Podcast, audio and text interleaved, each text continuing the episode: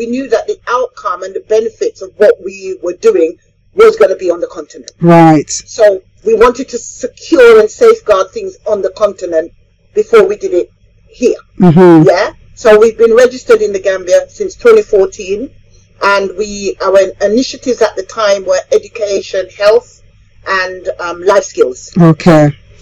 My name is Dr. Asha Sefanit Wudasi, and like many people of African descent, I used to live in the UK, but I always had a dream which developed into a plan to move to an African country of my dreams.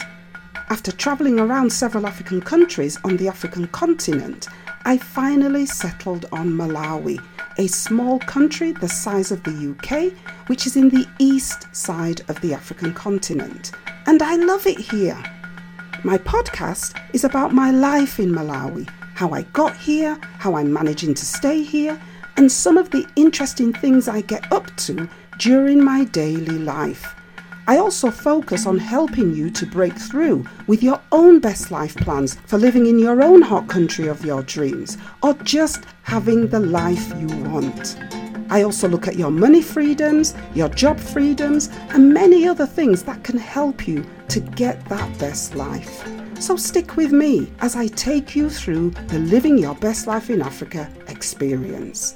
It's going to be a blast. Greetings. You're listening to the Living Your Best Life in Africa podcast, and this is episode 100. And 41. Greetings, everybody. I hope you're having a best life week. You know this is what I am all about. So this week, I'm really excited to bring you part 2 of the Angela Rose Altogether Giving Africa interview. If you listened to last week's episode, you would have heard about what led Angie to set up the Altogether Giving Africa charity in the Gambia. In this week's episode, we hear about the work of the charity, and we also hear about how we can get involved in the work that Angie is doing. I really hope you enjoy the episode, and more importantly, please click the links which are at the end of the show notes for this episode. You know those show notes. Where you're listening to the podcast, you'll see a set of notes. Click the See More button and you'll see all of the show notes and links for this episode. And those links will take you directly to the work that Angie and the Altogether Giving Africa charity are doing in the Gambia and also in the UK, because it's the UK work that feeds the charity in the Gambia. So I hope you enjoy the episode, and please remember to leave comments and any questions that you have in my social media boxes. Thank you. And you've seen, I can say you've seen. Yes, I have. And I mean, you've jumped on ahead because the listeners won't necessarily be able to follow the facts. But, you know, I guess the question I want to ask is, did you formalize the charity or do you just call it a charity? No, the charity was registered in 2014 in the Gambia. Right. And we did that. We did it things slightly in reverse order because we were still learning. Mm-hmm. But what we realized, we knew that the outcome and the benefits of what we were doing was going to be on the continent. Right. So we wanted to secure and safeguard things on the continent before we did it here. Mm-hmm. Yeah. So we've been registered in the Gambia since 2014, and our initiatives at the time were education, health, and life skills. Okay. Because we also had a group of young men that we were teaching as well. Mm-hmm. You know, because at the time our committee, we had a teacher, and he would go out to Gambia during the 6 weeks holiday to deliver workshops. Mm-hmm. That was his contribution. So we were teaching the young men how to read and write, and you know, we realized along the way that a lot of our brothers and sisters were illiterate. Mm-hmm. You know, for many reasons, although they may be bilingual and they could communicate with you would never know from a conversation. But when we started to talk about the history of our heroes and she-roses, you know, that's when I realized, because I was buying books, you know, about Marcus Garvey, you know, Martin Luther King and Nanny and all of that, and not just through interacting with them daily when we were out there. So we then realized that we had to do something in terms of education. So how can we at least contribute to them learning to just even write their name, you know? So we did that, facilitated that. We had about 40 young men and some sisters as well. And then Brother Rob at the time, who was leading education, he trained one of the young men to deliver the sessions. So there would be a continuation when we returned to the Gambia. And then we were sending things via social media, you know, via email. When we were out there, we would bring the resources, like, you know, the posters and stuff that affected them. And so they could set up, we paid for the area where they would have their lessons every Wednesday. You know, so all of that was going on. And then we was doing the donations, and then we was doing the health. So we all just organically kind of focused on those areas that are very important, you know, to our existence. Because without health, and our tag is, your health is your wealth. Yes. Without health, you have nothing. That's right. So that was very important. And we recognize that health is not valued, you know, on our continent because of the need. It's about living in the day. That's right. Finding a meal, you know, the basic needs. That's right. You know, so we've gained and learned so much, sis, you know, in terms of not criticizing, you know, because a lot of us, we can criticize. Yes. You know, but what are we going to actually do about it? You're right, because, you know, again, it's something that I talk about, the importance of having relative views, you know, that we need to measure things with the right eye when we're dealing with Africa, because we're taught to criticize our own and to measure it according to Western standards. And I talk about it a lot because Malawi is considered to be the 5th poorest country in the world. And so I'm always talking about why life is better. I think I've got a podcast episode called Why Life is Better in the 6th poorest country in the world than in the West, the 5th richest country in the world. And it's, you know, illuminating about the, you know, the way we measure life and the way we measure benefit is different. And so I totally get what you're saying. Now, you snuck into the clinic. So I'd really like you to say something about the clinic, its name, its location, how you got that. Well, you talked about how you got the connection, but how you ended up sort of sponsoring that clinic. And I know that because when I spoke to you when I was in the Gambia, you arranged for me to visit the clinic. So I know I can picture the clinic that you're talking about. I dare not say the name because I know I'll get it wrong. So I'm going to let you tell us about the clinic. So Old Joshua Health Centre is the foundation of our health initiative. And, you know, we can say what we want to do, but you need a foundation. You know, you've got to start at that foundation level. And that's why I mentioned our elder, Mr. Soul, because that elder, he saw the vision. You know, he was the administrator. And, you know, in Africa, you know, the elders are highly respected. Yes. You know, that's a different story in terms of, you know, traditions, you know, practices, the culture, the religion. There are some elements, I mean, we've gone in and kind of changed that kind of a little bit because we say about you need to challenge things that are not working with respect. But, you know, we're working on those things slowly. And our elder, Mr. Soul, rest his soul, he understood that in us. He understood that we respected the religion. He understood that we respected the culture. He understood that we were learning about the traditions. But he also embraced the fact that we were bringing about a change without challenging or trying to change their custom and practices. But what we were bringing was going to add benefit. Yes. You know, so that was a very important thing, is because we'd reason with him and we'd talk and he'd say, look, just do what you're doing because we need this. We've had many people that's come along. That's right. That don't look like us. but they come with an ulterior motive. Yeah. You know? And I remember being at the clinic one day when we went to deliver, drop some donations off. And I remember a woman being there, and she was sitting there, and I was thinking, what is this woman doing here? She was out there while we were talking, but she seemed distracted, mm-hmm. because she came on a mission. Mm-hmm. So she left us and went into a room, and then my sister went in and said, what are you doing here? You know, research. We're doing research on, mm-hmm. on morbidity, you know, and what when babies die. And they were going through all these records and documents that you couldn't really make head or tail of, mm-hmm. because, you know, they only record so much information. Yes. So she was trying to extract information. And I remember at the time I was thinking, well, what are you going to do with this information? Mm-hmm. So we need to be engaged and involved, because, remember, we're accommodating people, and because of the conditions, people can come in, yeah, and tell you a story, and then they take the information and they go.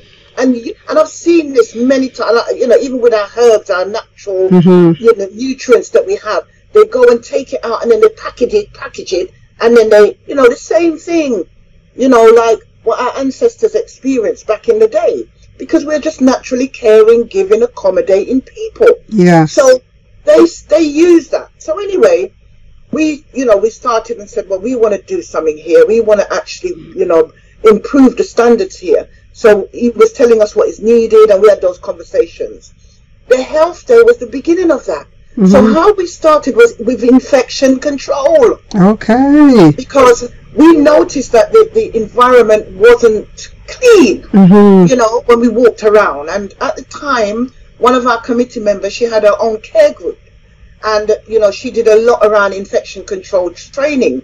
So we started by just showing them basic how to wash their hands. Mm-hmm. And we gave them examples of the area that we identified that wasn't clean. We said, so would you get one of your family members to drink from this cup?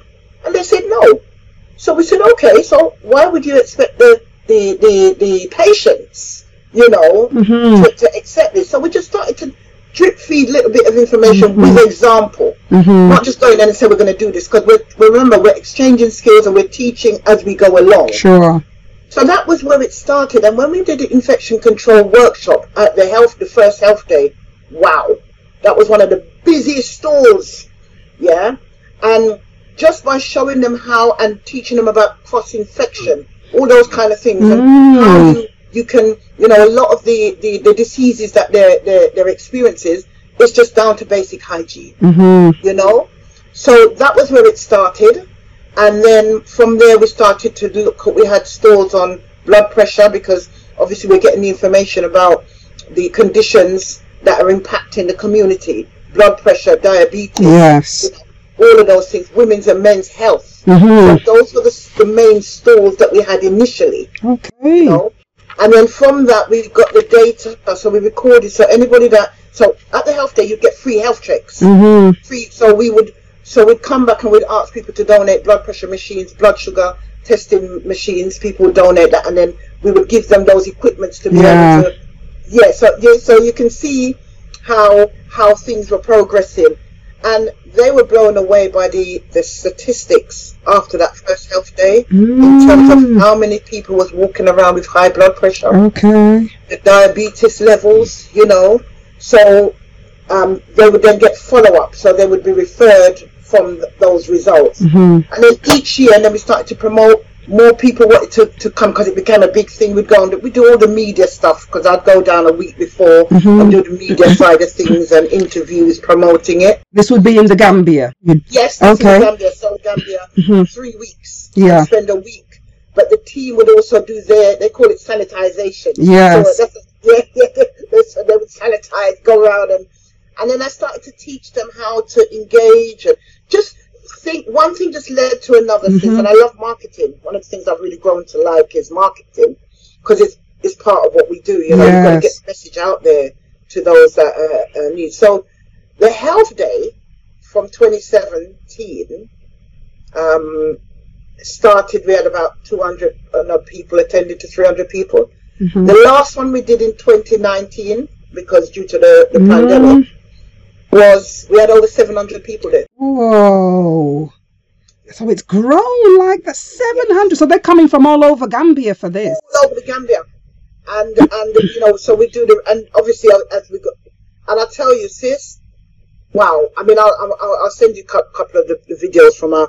So then 2019, things changed a bit. So we weren't able to do the physical one, mm-hmm. but we just didn't want to stop because that's not what it's about. We have to find a way.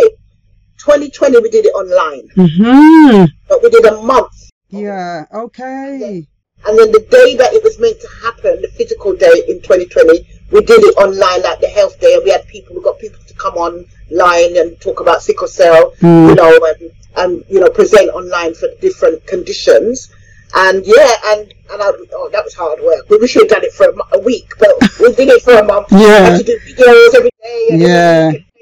And we covered different, you know, different conditions and put the information up online. So that was 2020. 2021, we didn't do one, obviously.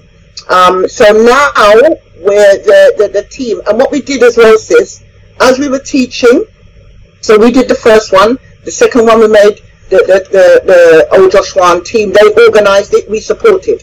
Because we're not creating dependence. Mm-hmm. That's right. We're teaching you how to fish, but we want you to be able to eat. That's right. So that's how we, so everything we do is about, you know, you're not, if you continue to depend, we will continue to be in the condition we are. And we also taught them as well during that period is that if no tourists can come to us, to Gambia, because tourism is the main source. That's right. What are you going to do? Exactly. So what came? Ebola came. That's right. And then they realized how important what we were saying, because nobody was going to Africa, West Africa, because of Ebola, yeah, because of the propaganda machine, the way it was promoting it. So it impacted. But we went. Mm-hmm, good. We went in that year because we recognized, and because it's our duties, our responsibility. When everybody else would not turn up because they only come in there for the sun, the sea, and the young people in. Anyway, we won't go into that. But do you know what I mean? We don't have that option. No. We can't turn our back on Mama Africa.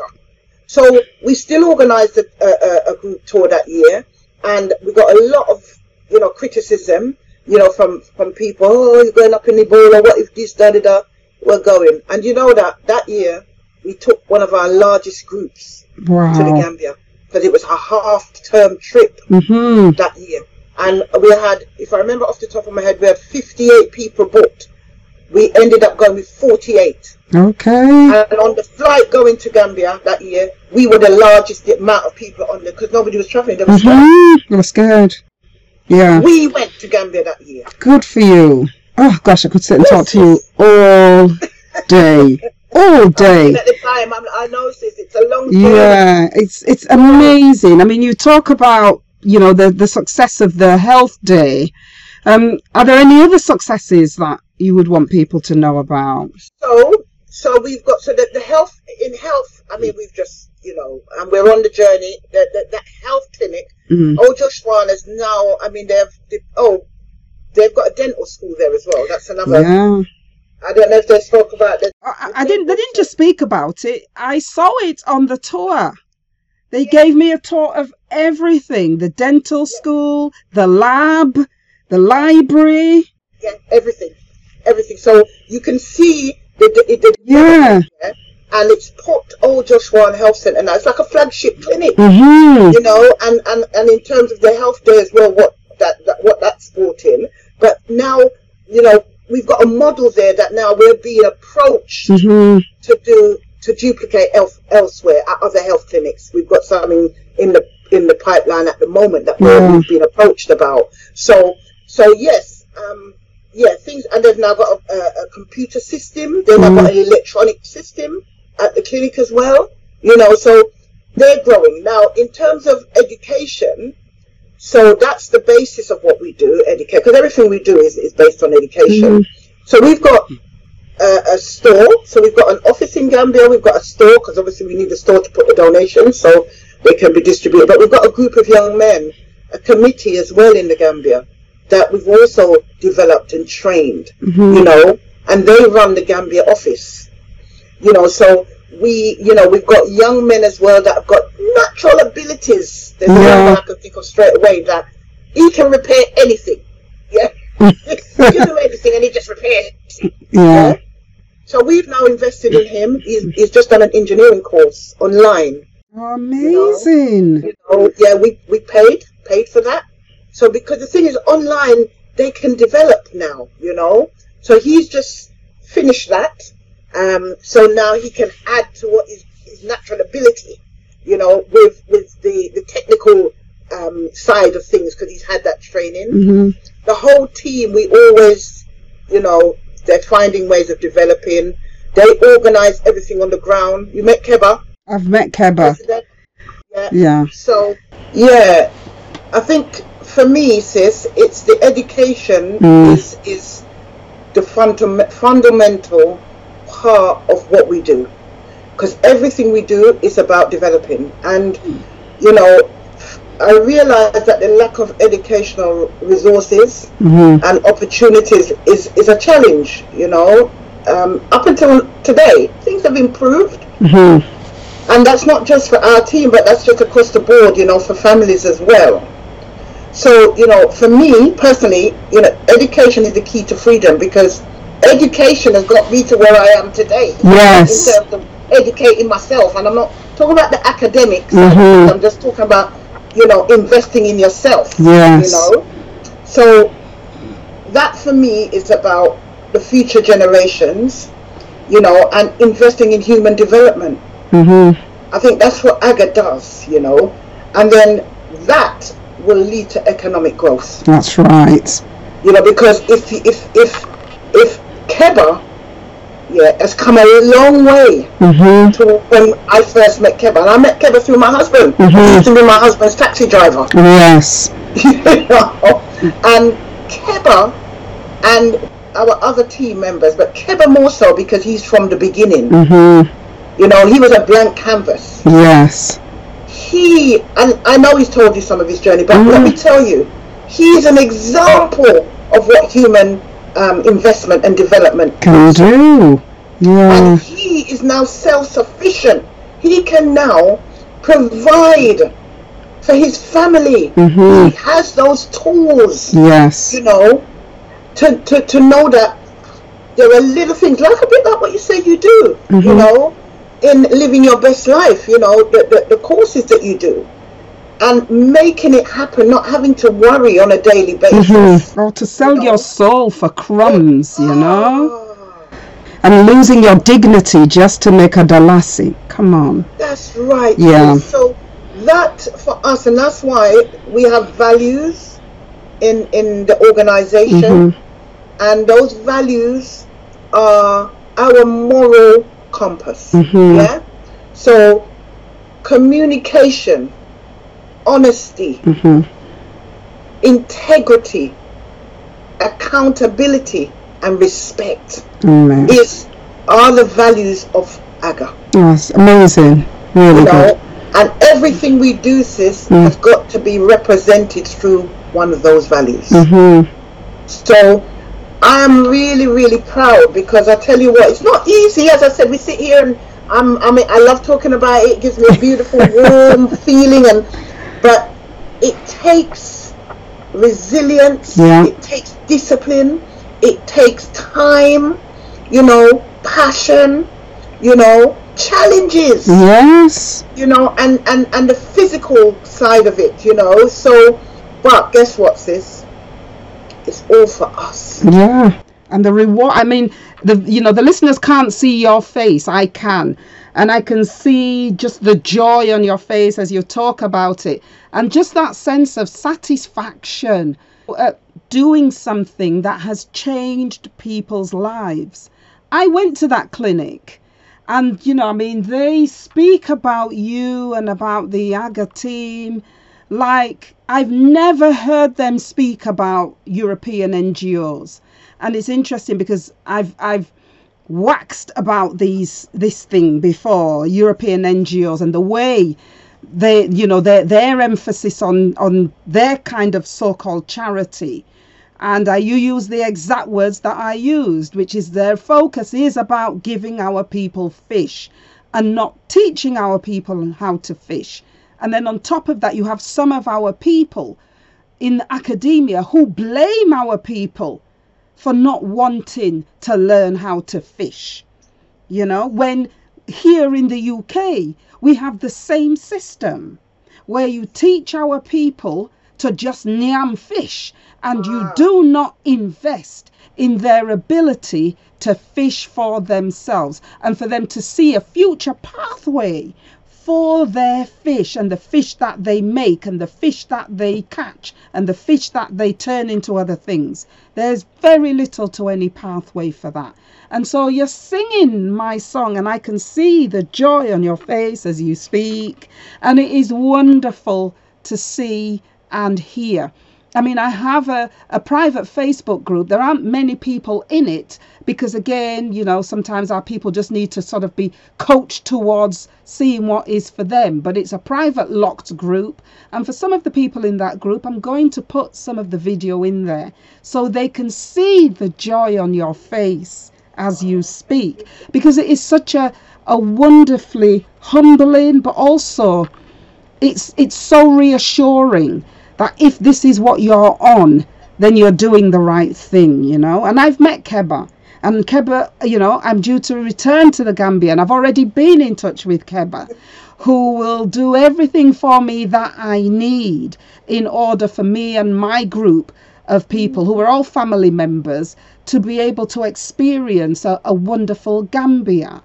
And to be able to employ our people in a way that allows them to promote and respect their own dignity is one of the greatest things that we can do. Sis, you've got, listen, you see what you, oh sis, I yesterday I spoke to Kebba because he's very busy at the moment. I'm doing a lot of work at the moment. Yes. What I'm proud of, I know that he will represent. Yeah, I know he will. He will represent Africa. Yeah, because he told you I'm coming, right? Yeah. You know, he's excited. What I love is that he knows that this is about representation. Yes, he knows. It's not about just trying to get what you can. That's right. And just eat for one day. Because I used to always tell them, they'll tell you, Sister Angie, I said, oh, so you want to eat for one day? Yes. Have a chalk. Yes. I said, you want to fill your belly for one day? That's right. So this is why I'm, and then, you know, I even said to him yesterday, you may need to form a little business, on the tour side, you know, because people come in my phone, but you have to train, so you're going to have to replicate Kebba. Yeah. That's right. You see, sis, so you see what's happening. Yes. So, and this is what we've got to think about, is that investing, and the challenges will be there, because when you're conditioned in a certain way, and remember, they're not used to us coming. No, they're not. We're not the people that they used to. They're not used to seeing their brothers and sisters. And we come with we come with a different standard. So we have to be patient. We have to be tolerant, but we also have to be disciplined. And we have to, like when we have our children, if they're doing something wrong, we have to still let them know with loving kindness. That's right. That's not okay. And the consequences of if you continue. That's right. Sometimes we have to leave some of our people behind because they may not be ready. That's right. But it doesn't have to be rough.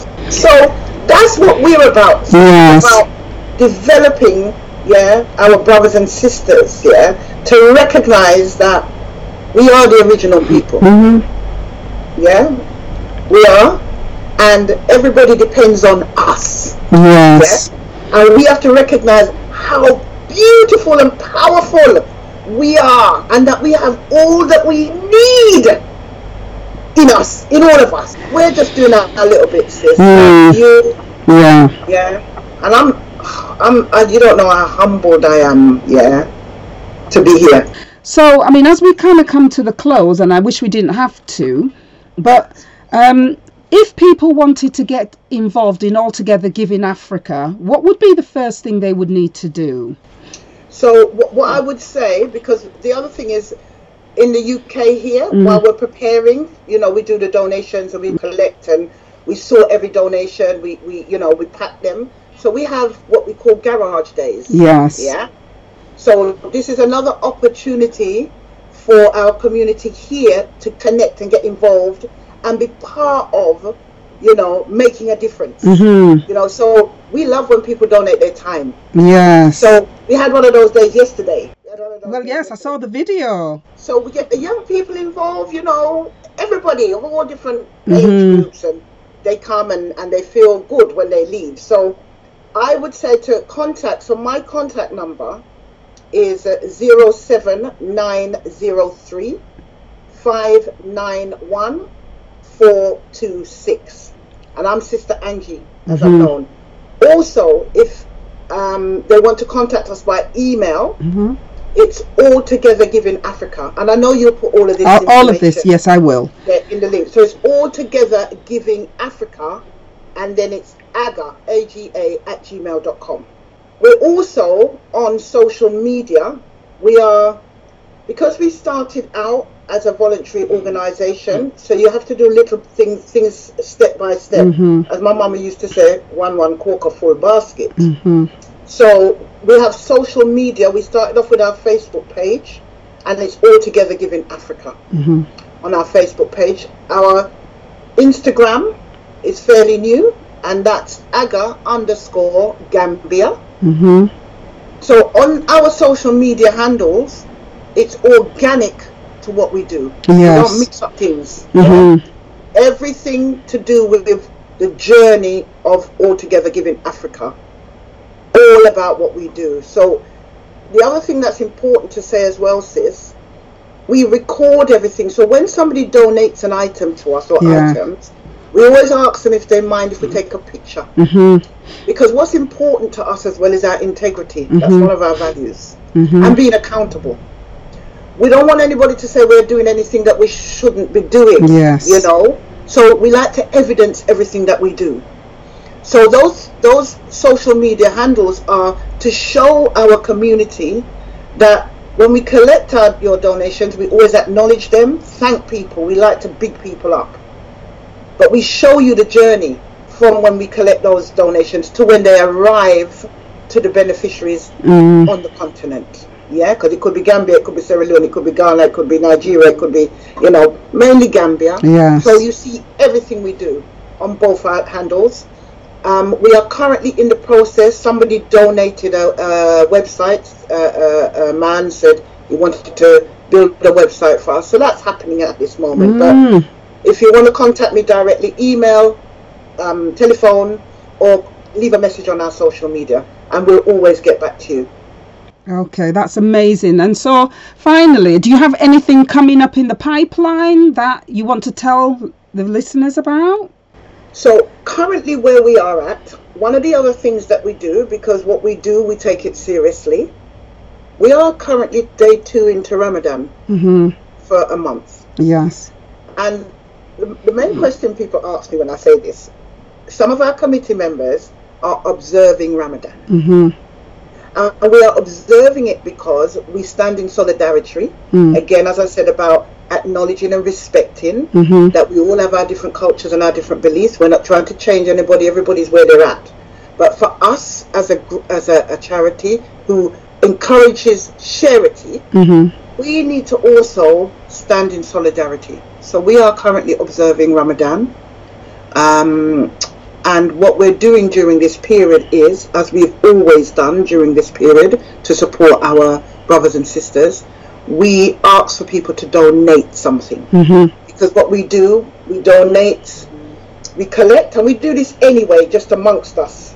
And at the end of Ramadan, you know, they have their celebrations of Eid, because we've learned as well. So we nominate a village or a family who will receive those funds. And also alongside that, we are also doing a food drive.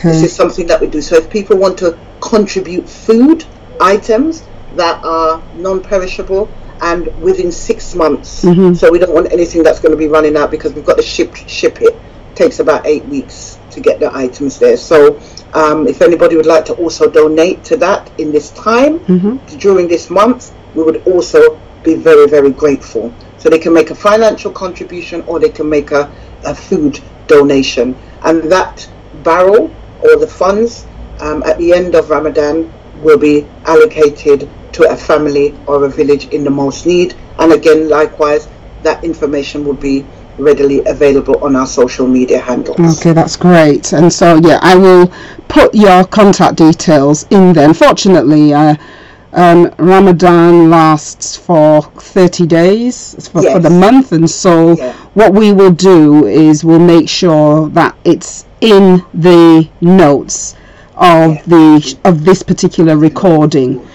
Okay, so that people know that what they need to do is to contact you to get the finer details for them to be able to donate. I mean, we've come to the end. Do you have any parting shots for us? Any words of wisdom? Anything that you want to say? Do you know what I'll say, Sif? And I always say this: find your purpose and live on purpose. Yeah. And one of the things my mum always said, do good and good will follow you. So true. I remember at the beginning I said, we are self-funded. We're not doing this for any other reason than it is our duty and responsibility. There is always somebody in need. And one thing, from doing the work that we're doing on the continent, it gives you a reason to live. That's right. Outside of your day-to-day, I say I go to work to earn the funds that allows me to do the things that I really enjoy. That's right. That's right. And so you get up in the morning with a completely different perspective, don't you? Jumping out of your bed to go to that awful plantation job, because and they don't know why you're smiling and why you're so happy. Absolutely. Yeah. That's why they say to me, "You make me sick. You're always happy." Yeah. Yeah. I have a reason to live. Yeah. Definitely. Yes, and to continue the legacy of our ancestors who endured so much for us to be here on this platform right now. I don't have time to waste this. Yeah, I totally agree. It has been just such a wonderfully refreshing interview. And I can see that many of the listeners, knowing what they like and what they don't like, that they're just going to love this, because a lot of our people are looking for a way to do their little thing, without feeling that, they've got to step into these huge shoes. Sometimes they just need a little way in, But since the other thing is, you just have to remember, if like people don't say, "Oh, we could never do it, but we want to support you," if you're not able to do something like this, there are many organizations. I know people, they say, "Well, I do not listen." Things are happening. So if you are not able to do what we are doing, and those other lovely people that you also interviewed, sis, tap in. There's an organization that you can support. In many ways, like I say, your time, if it's just to come and just pack up some donations and just have a little 2 hours, contribute financially to living your best life, doing one of the courses, getting the information, because you may not benefit now, but at some point in time you can draw on it. So tap in, contact our beautiful sister Asha, you can contact me. I can signpost you to other organizations, if there's an area that you really want to support. So that's what I say.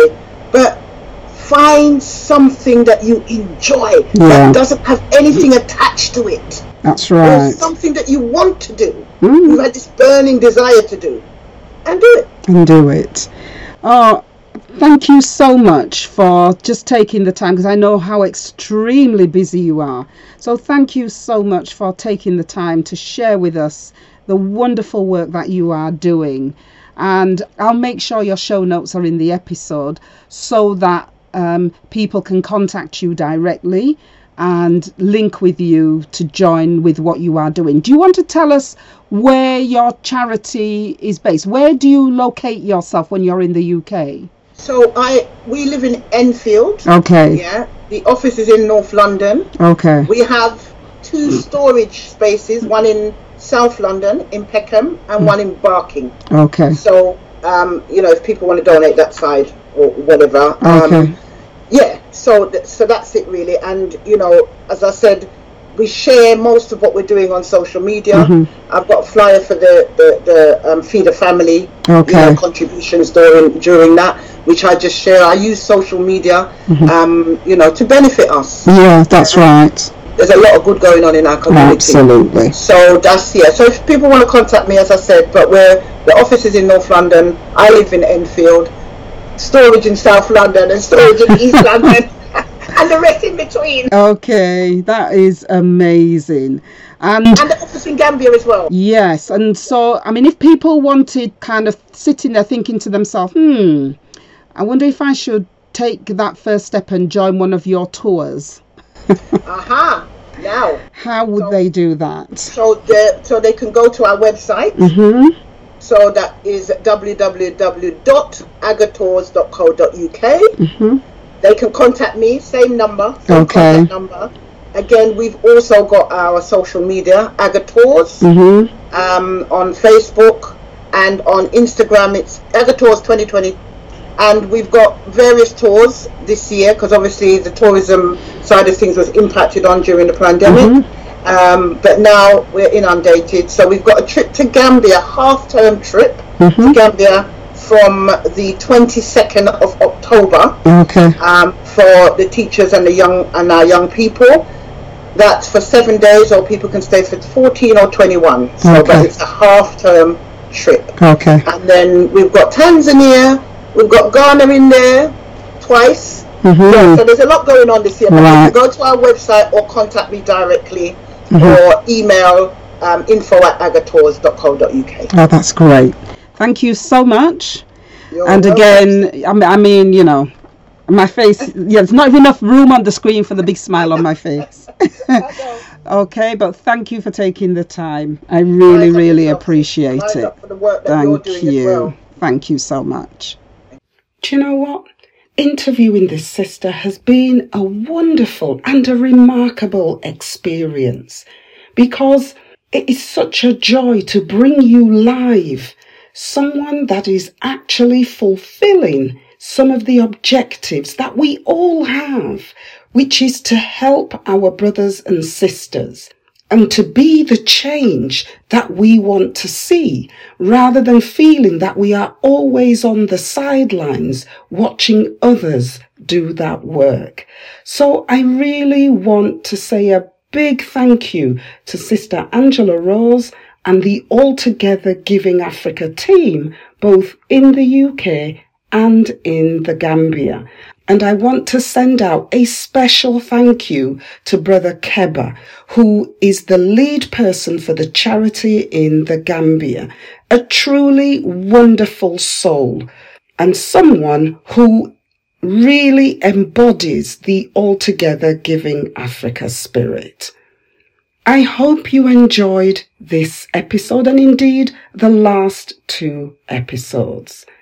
Remember, what this is all about is the opportunity, the chance and the choice for us to live our best life. Because if we don't do it, then we get the best life that others want for us. You've been listening to the Living Your Best Life in Africa podcast. My name is Dr. Asha, and until the next episode of this wonderful journey, I'm